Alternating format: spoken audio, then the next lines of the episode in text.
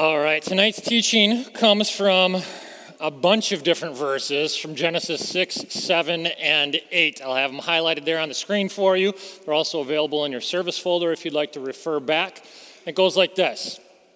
It says, "The Lord saw how great the wickedness of the human race had become on earth, and that every inclination of the thoughts of the human heart was only evil all the time. The Lord regretted that he had made human beings on the earth, and his heart was deeply troubled. So the Lord said, I will wipe from the face of the earth the human race that I have created, and with them the animals, the birds, and the creatures that move along the ground, for I regret that I have made them. But Noah found favor in the eyes of the Lord. And this is the account of Noah and his family. Noah was a righteous man, blameless among the people of his time, and he walked faithfully with God. Noah had 3 sons, Shem, Ham, and Japheth. Now the earth was corrupt in God's sight and was full of violence. And God saw how corrupt the earth had become, for all the people on the earth had corrupted their ways. So God said to Noah, I am going to put an end to all people, for the earth is filled with violence because of them. I am surely going to destroy them and the earth. And for 40 days, the flood kept coming on the earth. And as the waters increased, those waters lifted the ark high above the earth. The waters rose and increased greatly on the earth, and the ark floated on the surface of the water. But God remembered Noah and all the wild animals and the livestock that were with him in the ark. And he sent a wind over the earth, and the waters receded.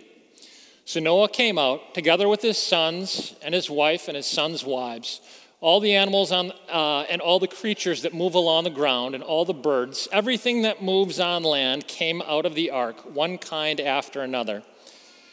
Then Noah built an altar to the Lord, and taking some of all the clean animals and clean birds, he sacrificed burnt offerings on it. The Lord smelled the pleasing aroma and said in his heart, Never again will I curse the ground because of humans, even though every inclination of the human heart is evil from childhood. And never again will I destroy all living creatures as I have done. As long as the earth endures, seed time and harvest, cold and heat, summer and winter, day and night will never cease." This is God's word. I mentioned earlier that I think with the flood account, just as we've stated with the fall of mankind in Genesis 3 and Cain and Abel in Genesis 4, I think there are different levels of understanding of the text, and obviously it starts out with something of a kind of simplistic, a Sunday schoolish sort of understanding of the text. And again, by that I don't mean that it's necessarily untrue, I just mean that it's sort of incomplete. And I think the same thing, again, is true with the story of Noah and the flood. I think the simplistic or overly simplistic understanding of the account is that the people of the world became bad, and then God got mad, and that was it, right? I think as you get a little bit older and you analyze the text again, usually, by the time you're a teenager or a young adult, you start to form your own opinions. And you start trying to reconcile, maybe even have difficulty reconciling the idea of a truly loving God and the idea that he would wipe off the planet millions, maybe even up to 1 billion people at the time of Noah. That's maybe a little bit difficult to all hold together. And then you move on to the next stage, sort of in maturity of understanding in life, and you start to think, you know what? The floods, the catastrophic floods that come in life are sort of inevitable.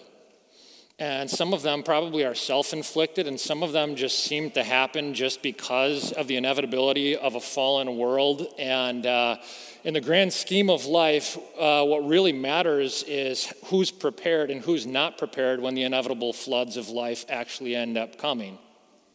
And to sort of support that understanding, a couple weeks ago, I was reading an article by a social psychologist who made a very interesting, I've never heard this before, analysis of actually what happened with a kind of natural disaster back in 2005 with Hurricane Katrina.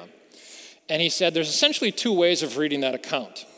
You can either read the account as this is a natural disaster, an inevitable act of God that nobody could have done anything about, or You can read the story of Hurricane Katrina as something like this. And he cited information actually in reference to the nation of Holland. And he said the Dutch people, partially because their nation is, much of it is actually under sea level itself, and so they're under this constant susceptibility to flooding. What they have done is they've sunk a ton of time and energy and resources into building dikes that their specifications for it are that it would be able to withstand the worst storm in 10,000 years.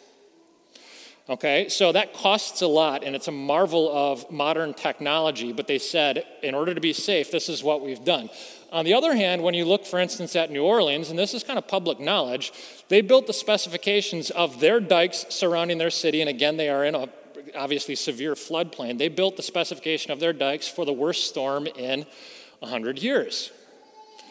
Now, arguably, that's not the wisest way to do it when you factor when you put into account the fact that the average human lifespan is about 80 years, which means the odds are actually fairly high that sometime during the course of your life there is going to be some kind of massive catastrophic flood that could completely destroy the city and at the very least displace you for a significant amount of time. And what the social psychologist also said was you couple this with the fact that he gave some evidence that the sort of internal politics in the city of Louisiana, and as well as other spots that he mentioned in Mississippi and Louisiana and New Orleans, he said there's known to be a little bit of internal political corruption. He says, in other words, when you know there's resources out there, time and energy and money, the technology to build dikes that will withstand however they calculate the worst possible storm in 10,000 years. There's the ability to calculate to make those dikes and form those dikes, but you choose not to do it because you want to allocate your resources elsewhere and maybe even line your pockets along the way, who knows. But you, for whatever reason, you choose not to do it. In the grand scheme of things, when that hurricane comes in 2005, is this primarily an act of God that was absolutely and certainly unavoidable? Or did the devastation come because of some amount of human selfishness and corruption and wickedness? See, it's something worth thinking about. In other words, far from this idea that how could a loving God possibly allow, X, Y, and Z, maybe the floods that actually come in life are just as much or more the product of human wickedness and human selfishness, and obviously as Christians we'd add to that a lack of submitting to a God. And I think the story of Noah actually fleshes all of that out pretty well for us. And, the previous accounts that we've looked at, the fall of mankind and Cain and Abel, obviously those stories are about 15 verses apiece, and so we can cover the whole thing in good detail. This one actually stretches out over the span of 3 or 4 chapters in Genesis, and so we obviously can't read the whole thing and can't cover every possible detail. So what we're going to do is kind of the 30,000-foot overview, looking over the whole account, giving the details, and then unpacking some of what that means. The flood account goes, by and large, like this. We said the precondition for the flood is humanity's wickedness. And we're told in the first verse that we read here this evening, which was verse 5, the Lord saw how great the wickedness of the human race had become on earth, and that every inclination of the thoughts of the human heart was only evil all the time. So, general statement, all humanity has some level of wickedness all the time. Now, you say, well, what exactly does that mean? Isn't there some kind of subjective moral assessment of how wicked people truly are? Well, we're given 2 specific things in the text that point to the wickedness of humanity. The first one we actually didn't read. I didn't read the opening verses from Genesis 6, in part because those are notoriously... There's a tremendous amount of debate on the interpretation of those verses. So all I'm going to say is this first point is from Genesis 6:2, which says, the sons of God saw that the daughters of humans were beautiful, and they married any of them that they chose. Now, again, even though there's some debate over exactly what that means, the sons of God and the daughters of humans... At the very least, at the very minimum, what most scholars will agree on is the sons of God seemingly are believing men, and the daughters of humans are non-believing women. And therefore, what we seem to be understanding here is that the sons of God, the believing men, are prioritizing physical beauty. It's not wrong to just choose somebody that you're physically attracted to as a spouse, but they're primarily choosing physical beauty over and above spiritual purity.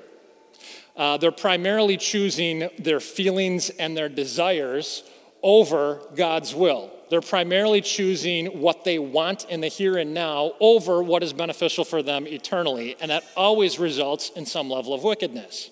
See? The second thing that we see in the text, and this is a verse that we read earlier from verse 11, says, "The earth was corrupt in God's sight and was full of violence."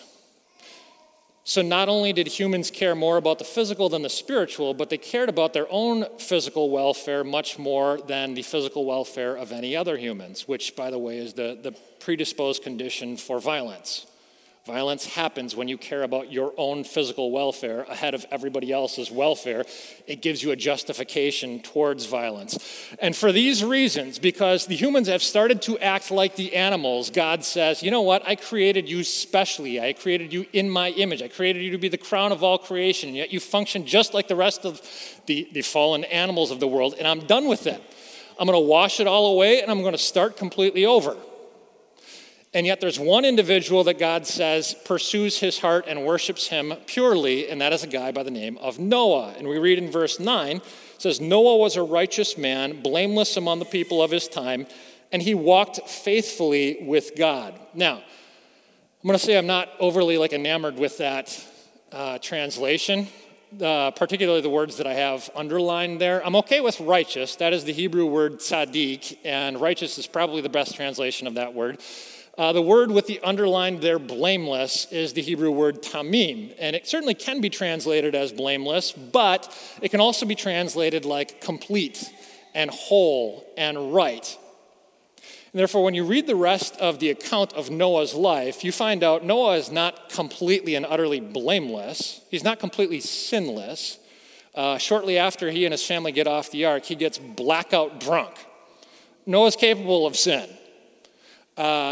However, he is righteously complete.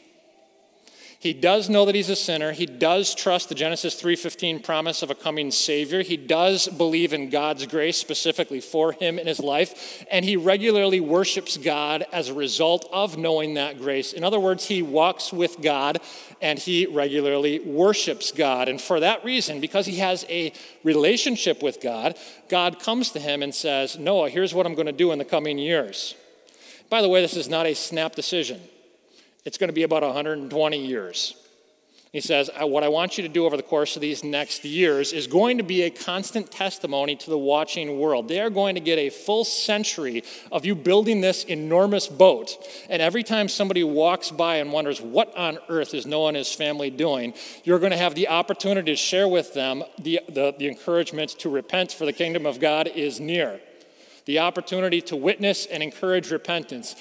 And along the way, God says, he not only is specific about the timetable, he's also specific about the blueprint, essentially, of the ark. It's going to be 450 feet long. It's going to be 75 feet wide. It's going to be 45 feet high. And I want you to bring aboard the ark 2 of every animal, 2 of all the unclean animals that exist around the earth. Now, I'm going to help you with this because that's a big undertaking. So God kind of ushers them to the ark. 7 pairs of every of the clean animals so that they are available to make sacrifices and whatnot. Furthermore, God is also going to be very specific in the narrative about the timeline. We're told that it ends up raining. The flooding happens for a total of 40 days and 40 nights. After that, we're told the next benchmark is the floodwaters prevail upon the earth for a total of 150 days. Next, so even though the floodwaters have stopped prevailing, there starts the recession of the floodwaters on the earth. That lasts for 163 days. And yet, even after the floodwaters have receded entirely, that doesn't mean that the earth is habitable totally at that point. It's totally saturated with all that water. So after another 57 days, God tells Noah and the animals to finally come off the ark. Now, if you're calculating that all in your head, that's 313 days that the flood is upon the earth, 370 days that Noah and his family are in the ark. They only come out when God tells them to come out.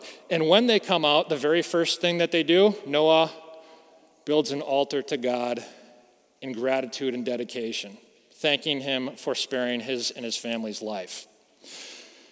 Now, it would be really interesting to go through, and of the stories in the Bible that skeptics love to sort of pick at and nitpick with, it's probably the creation account and then Jesus' death and resurrection, and the third most common one to sort of pick at is the flood account.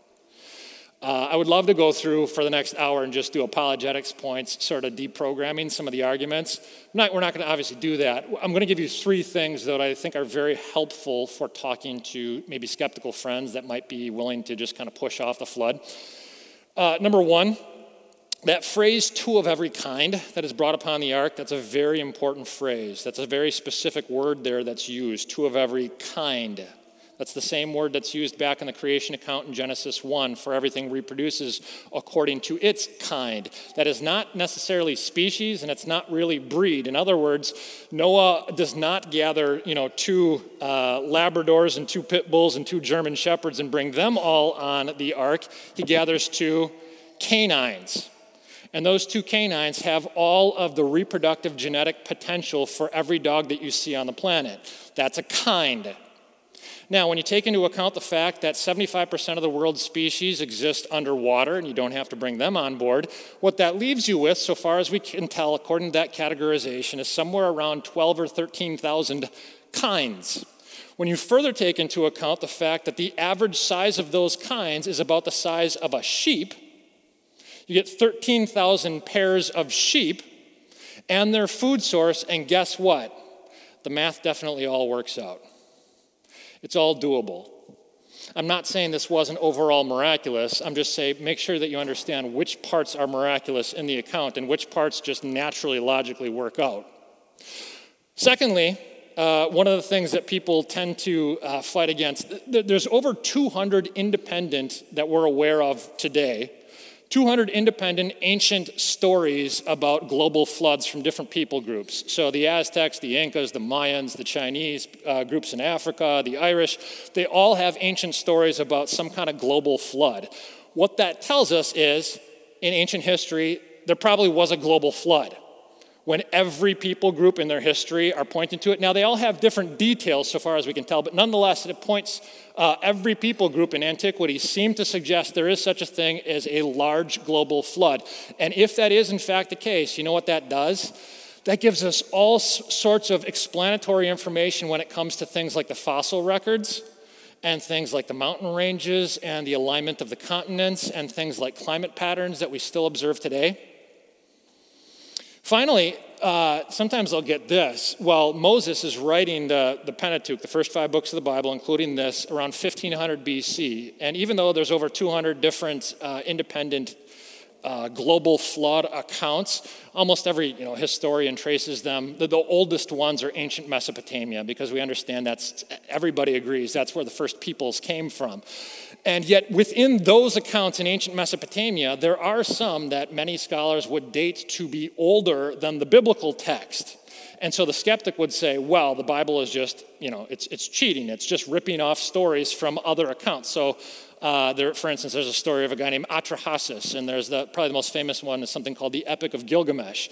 And they're seemingly dated prior to the story of Noah and the Great Flood from Genesis. How do you reconcile that? Very easy. In fact, you've done this whole thing in your own life yourself, sometimes a matter of setting the record straight. If you have ever been gossiped about and one of your friends heard it and one of your friends brought the story back to you and you said, that's not how that went, what really happened was this. You were not the first person to tell that story, but you needed to tell the story in order to set the record straight. Somebody else was in first, but they had a less accurate story. So it makes perfect sense that God, as all these ancient peoples have their own independent, flood accounts, and they're traversing the earth with all of these kind of wrong details, that God would say to Moses, we need to set the record straight about this. Here's what actually happened, and I'm going to give you 3 or 4 chapters worth of details so that there's no doubts about it moving forward, okay? Now, all that said, the flood account is one. Noah gets off the boat, and just understand essentially what's happened. This is basically the most Other than Jesus' death and resurrection, this has to be the most impactful event in world history. But do you see how poetic this is within the context of Genesis? There is watery chaos that's covering over the earth. Does that sound familiar? If you go back to Genesis chapter 1, you remember, if you were there when we touched on this, God creates all of the raw material of the universe on day one of creation. And then he orders the rest of creation from chaos to order under the authority and the power of his word. He says, let there be this and let there be that. And the universe moves from chaos to order under the authority of God's word. Now, what has happened over the sequence of time by Genesis chapter 6? All creation, all humanity has defied and disobeyed God's word. And therefore, what is the catastrophe that falls upon the earth? It's not random. It's a watery chaos. It's returning everything back to what it was on day one of creation. Why? Because on day one of creation, God used the authority of his word to create order in the world. But when humanity defied his authority of his word, everything moves from a state of order back to watery chaos. And the only one that survives is who? The one person, the one family that submitted to the authority of God's word and actually trusted God's promise and therefore got on the ark. See this? Noah's first concern when he gets off the ark is, I need to thank God. I need to worship God. So he builds an altar to God, and this is a symbol of his dedication and gratitude to God. And we're actually told, the text tells us, that the smoke ascended up to God, and it was a pleasing aroma to the Lord to such an extent that God's anger was assuaged. And he promises at that moment that he will never allow something like this to come upon the earth at any point in the future until the very end of time. Now listen carefully. Let me put this in different terms and see if this sounds familiar. God-fearing Noah offered a sacrifice to God so pleasing that God promised not to punish mankind any further. In other words, Noah's sacrifice that was pleasing to God didn't just affect God's attitude towards Noah, it affected God's attitude toward all mankind. Now, if that sounds familiar, it's because every week what we've been doing is we've been saying, in the same way that the Bible says that there was an original Adam, and yet in the New Testament, God brings forth a second Adam, and there was an Abel, and God brings forth another Abel who brings great sacrifices. And yet in the same way that there was a Noah, there was also somebody that God brought forth in the future that perfectly walked with God in the New Testament, to such an extent that God the Father 3 times in the course of the gospel says, this is my son whom I love, with him I am well pleased. I'm well pleased with him. He's perfect in every way. He walks with me. And yet the storm of God's wrath against the violence and rebellion and sin of mankind was nonetheless brewing, and Jesus knew it was coming. And so Jesus, the greater Noah, does what? He knows that at the end of time, this is going to bring about the destruction of mankind. And so what does he do? He goes to the cross. And at the cross, Jesus takes everything the human race deserved for our violence, for our wickedness, for our rebellion and sin. Why? Jesus sinks underneath the floodwaters of God's wrath down into the abyss so that we could be lifted up. He offers us a lifeboat. He offers us an ark. He offers us, let's call it the church. And he says, all who enter, all who trust in him will be safe from the inevitable storms of life and from the coming judgment. And he says, I want to invite you, climb into me. Climb into my ark, climb into my church. And one day when you step out, you're going to step out on dry ground, which is called paradise, where you can worship freely for all eternity. Now, what does this mean? Each week we've tried to do a couple application points, even though there's probably hundreds packed in here. Here's 3 I want you to take with you. Number 1, a loving God must judge. A lot of people are upset about the account of Noah, not just because they think it sounds unrealistic, but because it involves a loving and merciful God bringing the destruction of millions, perhaps even up to 1 billion people on earth. Now, I would just start by saying I would agree. That is kind of upsetting. We should be upset by the destruction of that amount of humanity. All I'd ask you to do is I'd challenge you to think about the alternative. What if you have a God who looks at the wickedness, rebellion, and sin of mankind and does nothing? Is that a loving God? But once a year or so, I'll get out a quote. Some of you have, I'm sure, seen this one now 3 or 4 times now. It's from a Croatian theologian who is now, I think he heads the Yale Divinity Department, but his name is Miroslav Volf, and perhaps in his most famous work called Exclusion and Embrace, he writes the following. He says, "This teaching of divine vengeance will be unpopular with many Christians. The idea that God is a just God who punishes sin and wrongdoing," he says, "that is unpopular with a lot of modern Christians." And yet he goes on to say, "But it takes the quiet of a suburban home for the birth of the thesis that human nonviolence corresponds to God's refusal to judge.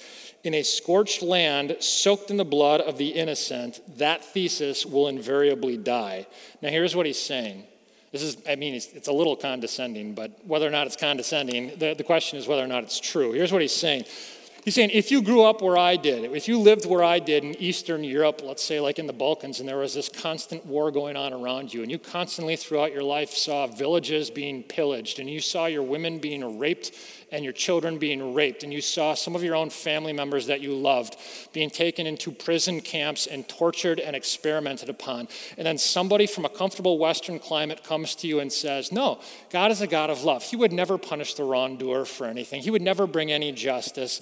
We, you know, even the impenitent, God will never bring any punishment upon them. What Volf would say is the damage that you will do upon the victim psychologically at that point is almost as damaging as the actual wounds, the literal wounds themselves. If you try to teach people that a God of love never punishes the wrongdoer, never punishes wrongdoing, then he is by definition unjust, which means that he is by definition unloving. There must be justice in order for God to be a loving God. In fact, what Volf would say, the proof is in the pudding. In practical terms, he said, the only thing that I've ever seen that caused people to stop the perpetual cycle of violence and retribution and vengeance, that caused people to actually put down their weapons and not lash out and strike back for wrongdoing done against them, is the idea of cosmic divine justice, the idea of a final judgment at the end of time where God will take all those who have not repented of their sins and will say, fine, if you reject my free and full forgiveness, I'm going to right the wrongs, and you will face punishment for those things. That is the only thing. That, by the way, is the exact logic that the Apostle Paul uses in Romans chapter 12 for why you should forgive. And in fact, he would say, if you do not have a conscious understanding in your life of the coming final judgment from God, it is going to be enormously difficult to ever muster up the energy to forgive anybody. See, if you don't understand that God is going to bring justice at the end of time, letting go of some of the wrongs that have been committed against you here on this earth, if you don't think he's going to take care of it, then you feel like you have to take care of it, which is why people pick up the weapons. See? A loving God, if he is loving, he has to bring judgment. Number 2, a killing act can also save. I think most people would look at the story of Noah and the flood and they would say, well, this is a story of judgment. Yeah, it's that, but it's actually a story of salvation that comes through judgment. And Peter tells us exactly that in 1 Peter chapter 3 when he makes the analogy between Noah and the flood and the waters of baptism, because those same waters can actually destroy the impact of wickedness that exists in the world. Because, yes, the flood is a violent act. What was God trying to stop? Humanity's violence. It literally says that. God brings about the destruction of humans. Why? Because humans were destroying one another. And if he wouldn't have intervened, they would have eradicated the entire human population off the planet. So what does God do? He cuts off a portion of the population, admittedly a big portion, but it's in order to save the human species. Anybody who ever works in, healthcare or anywhere else understands the concept and the necessity at times of amputation. I just got a flu shot the other day. It's pain and it feels a little bit like killing. Why do you get it? Because there's saving that actually comes through that in some respects. And so the conclusion here is, if you sense there is wickedness that increases in the world, if you sense that these storm clouds ever are gathering together, the encouragement, if you're not in the ark, or if you've got 1 foot in and 1 foot out, the encouragement is to get yourself in the ark. God gave Noah's people 120 years, a century, to think about all of this. He says when Jesus comes back, he's coming like a thief in the night. So we better be ready right now. And lastly, the final thought under this point is, if you are in the ark, if you are a believer in Christ and are right now in the ark, then you've got to start relaxing. Because, look, if you're a Christian, if you're already in the ark, if you're already found in Christ, then the Bible says there is no condemnation for those who are inside of Christ Jesus. One judgment, the one judgment that ever actually matters in life, is the judgment that comes from God. Nothing else can really hurt you. No failure in life, no sickness in life, no criticism from somebody else in life, even if it's somebody you respect, none of that can actually hurt you. The one judgment that matters has already been taken care of for you at the cross 2,000 years ago. Your final judgment is wrapped up entirely already in Christ Jesus. His killing saved you. You're safe in the ark, and therefore what you have to do moving forward is you and I have to live like we actually believe nothing can truly hurt us. Yeah. Final thought, Christians care about the world and its inhabitants. It's actually kind of weird to think about, because I think most people 30 or 40 or maybe 50 years and younger don't actually realize that something like global conservationism is actually a relatively new thought in the world.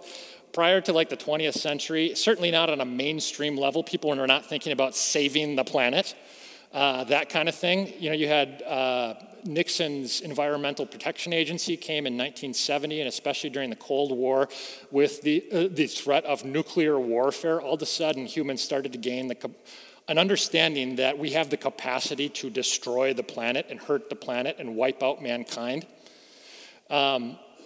It wasn't really up until that point. The flood account confirms all of that. The flood account absolutely says, yes, human wickedness can destroy the planet. The flood account also confirms God's commitment to the earth, to animals, and to humanity.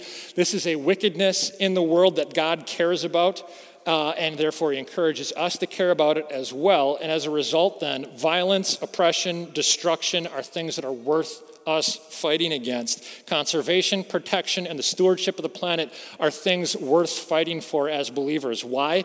Because they testify to the fact that one day Jesus is going to come back in final judgment to renew all things right here on earth. Therefore, the final thought is this. One day the whole world is going to behave like those animals entering onto the ark. Perfectly ordered, perfectly obedient, perfectly worshiping, perfectly submitting to the word of God. It will be incomprehensibly good. And therefore, until that day, just three things. We wait, and we witness, and we worship.